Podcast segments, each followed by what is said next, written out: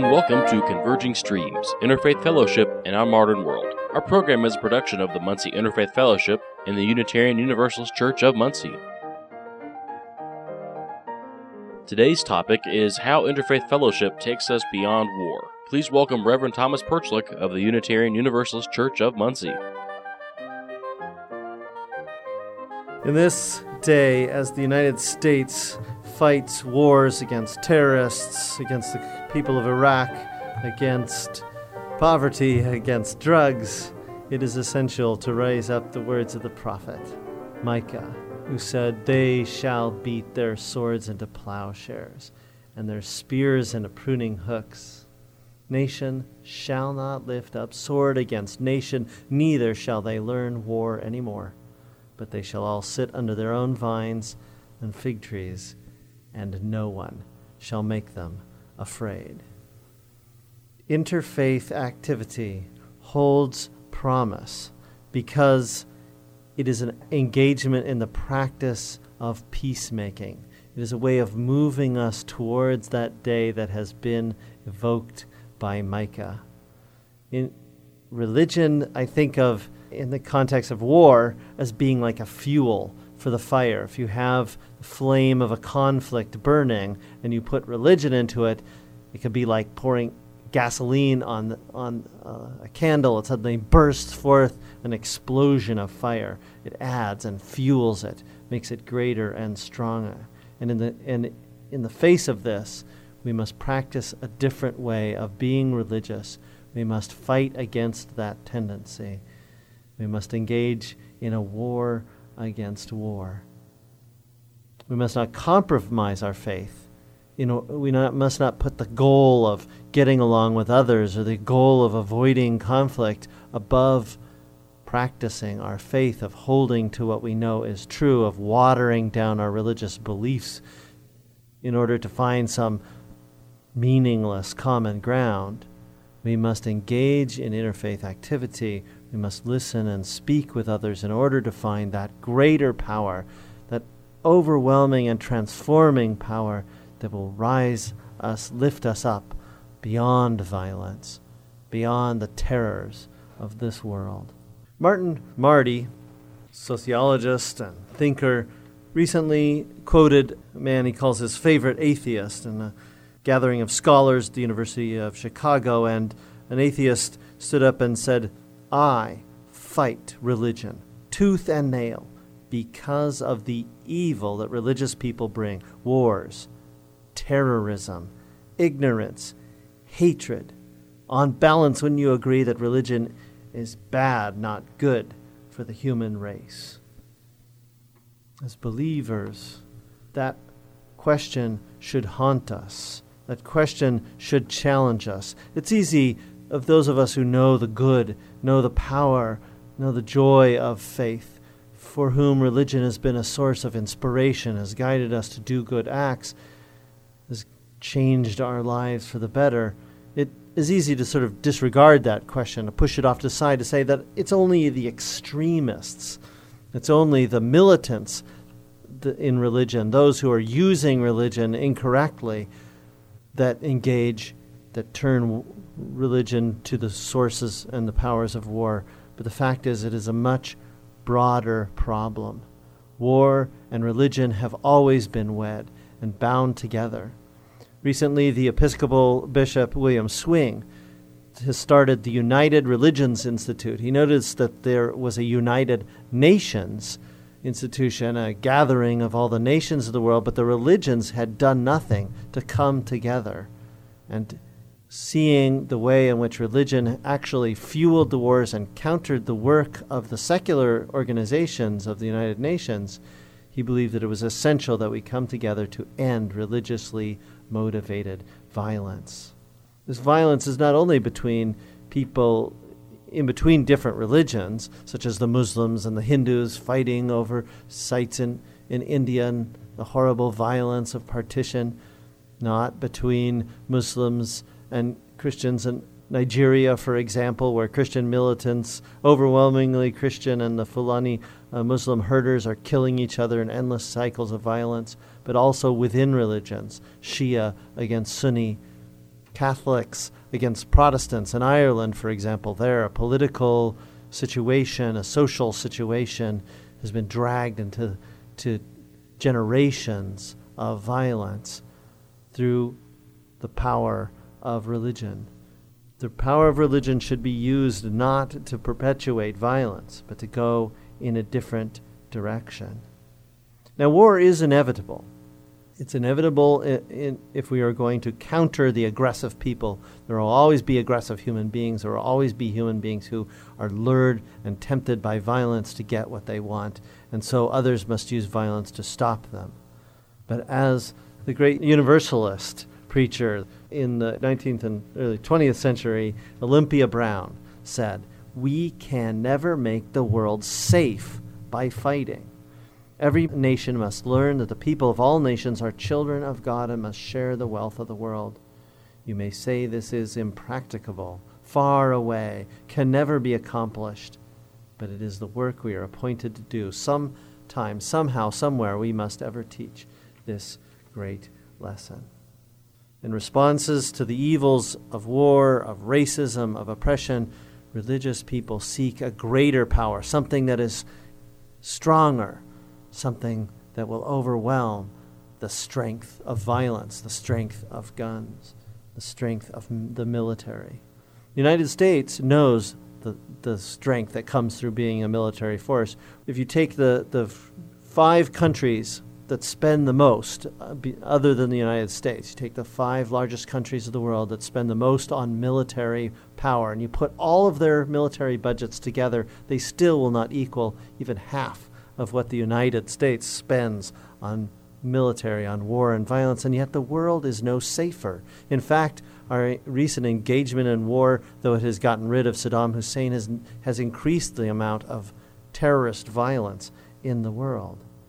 And so it was Martin Luther King Jr.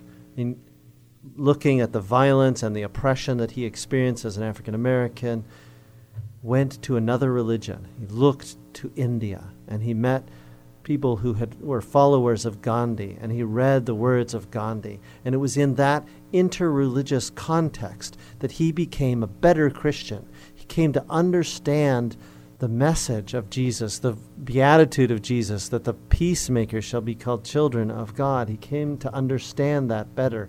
He realized there are things in the social system to which all of us ought to be maladjusted. But as he said, hatred and bitterness, though we should feel un- uncomfortable about things, hatred and bitterness can never cure the disease of fear. Only love can do that. Of course, he was referring to the great divine agape love. He said, We must evolve for all human conflict.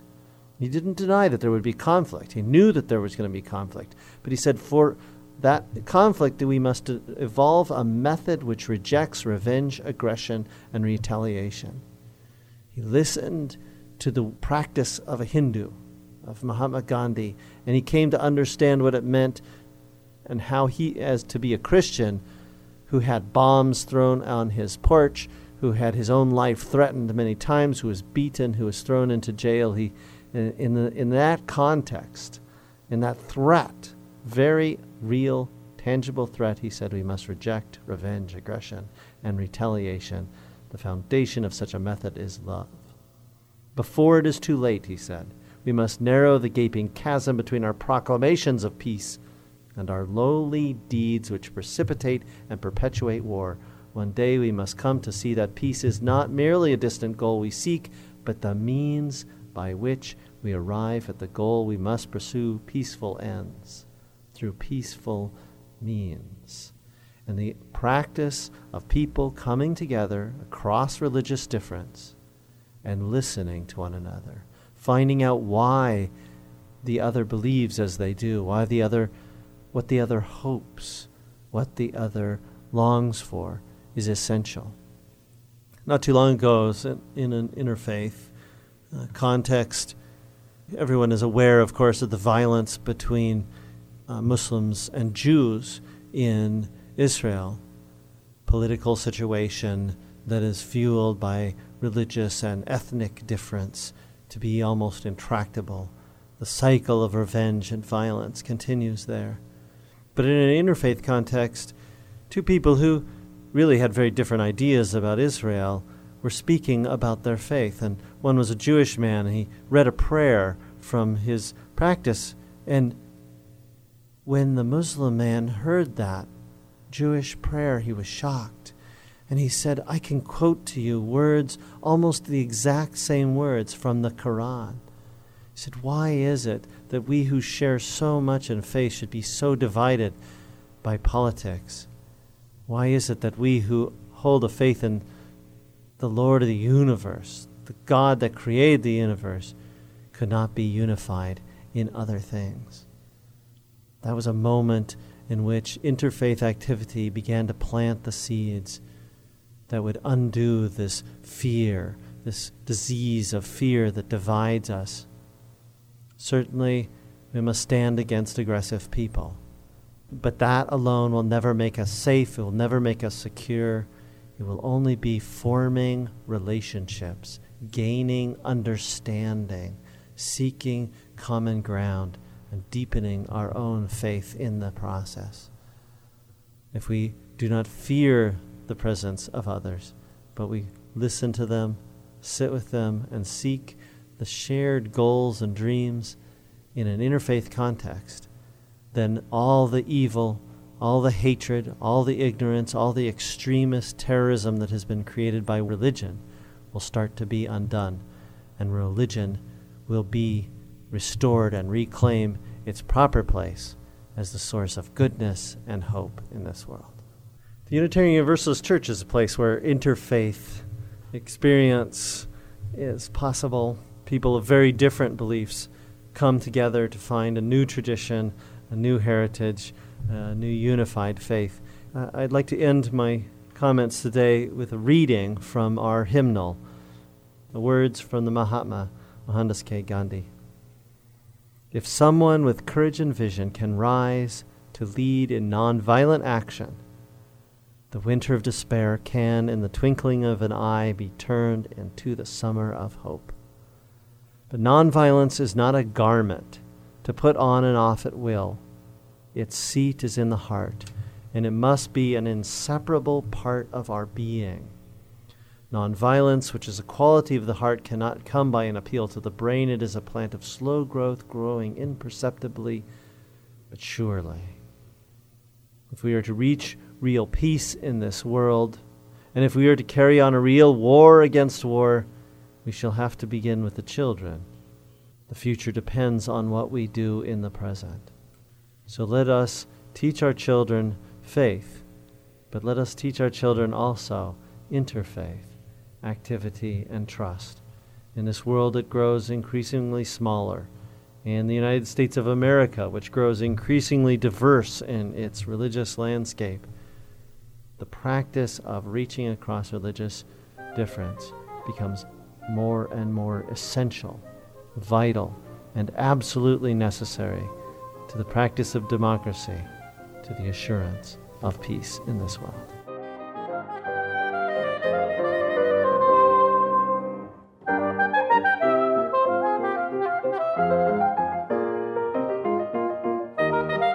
Thank you for listening to Converging Streams Interfaith Fellowship in Our Modern World.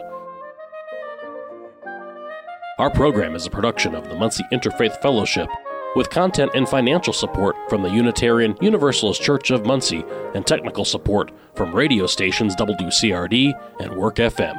Most importantly, we thank you, our listeners and followers, for your support. To connect with Converging Streams, including listening to our entire catalog of past programs, getting our latest new content, and making your own contribution to this program, visit our website, convergingstreams.org. Converging Streams is produced by Tony Piazza, George Wolf, and Thomas Perchlik. Thank you for listening and have a pleasant week.